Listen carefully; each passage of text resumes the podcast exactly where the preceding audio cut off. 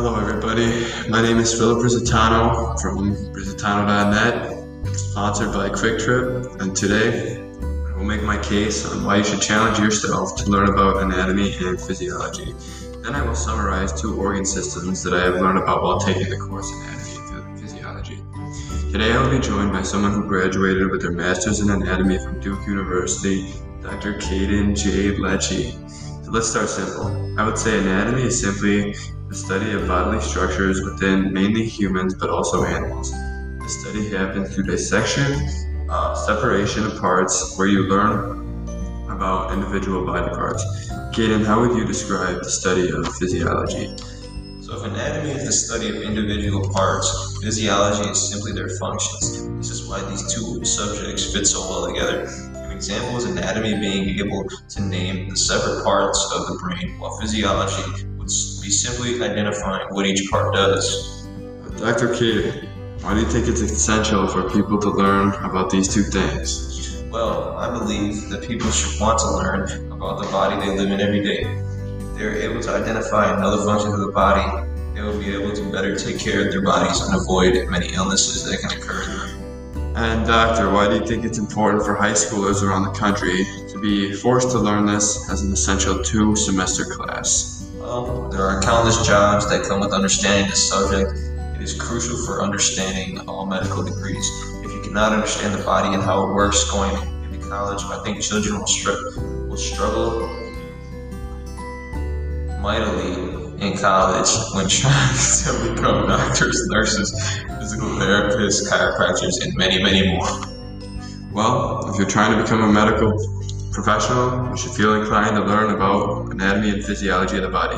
Let's move on to one of our body systems. First, let's explain the respiratory system. The respiratory system is a net- network of organs and tissues that help you breathe.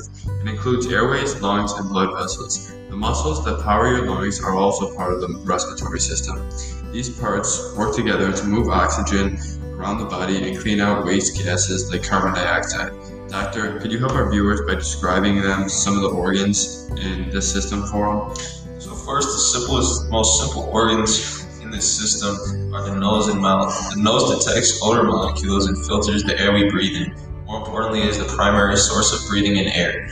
The mouth, on the other hand, is the secondary opening for the respiratory tract. It, this is only the beginning. There are many more organs in this system. Next in this system, we have the pharynx, also known as the passageway, and the larynx, also known as the windpipe. According to CHOP EDU, the pharynx acts as a passageway for food on its way to the stomach and for air en route to the lungs. The larynx serves to protect the lower airways, facilitates respiration, and plays a key role in phonation. Doctor, why don't you describe the large airways and the most known organ in the system, the lungs? Well, first, the large airways. These organs are pipes that carry oxygen-rich air to the alveoli in your lungs. They also carry the waste the waste gas, carbon dioxide, out of your lungs. Then the lungs bring fresh oxygen into your body. They remove the carbon dioxide and other waste other waste gases that your body doesn't need. To do this, your lungs contract. Well, that's a wrap for the respiratory system, the most commonly used system in the body. Next, we'll, we will move on to the male reproductive system. Caden, how would you describe the male reproductive system? The reproductive system, simply put, is responsible for sexual function. Okay, some organs in this system include the penis, scrotum, epididymis, vas deferens, prostate, and vesicles. We will be describing two of these at a time, like we did with the respiratory system. So, first, the main sexual organ, the penis. According to medicine.net, it is simply the external sexual organ that transports the sperm. Second, the scrotum. This organ is simply a pouch of skin containing the testicles to produce sperm and testosterone. Doctor, hold on.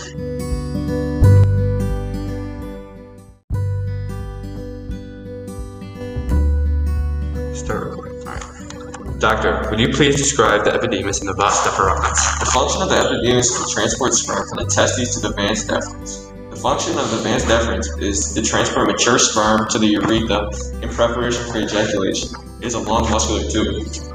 Finally, we have the prostate and the testicles. The prostate main function is to produce fluid that nourishes and transports sperm. It is located beneath the bladder. The vesicles' function is to produce the ingredients of semen. They provide a majority of semen production. They look like two glands under the pelvis. That's going to wrap it up. I'd like to thank everyone for joining us for our podcast, and a huge thank you to Dr. Cater for joining us today. Have a great day, everybody.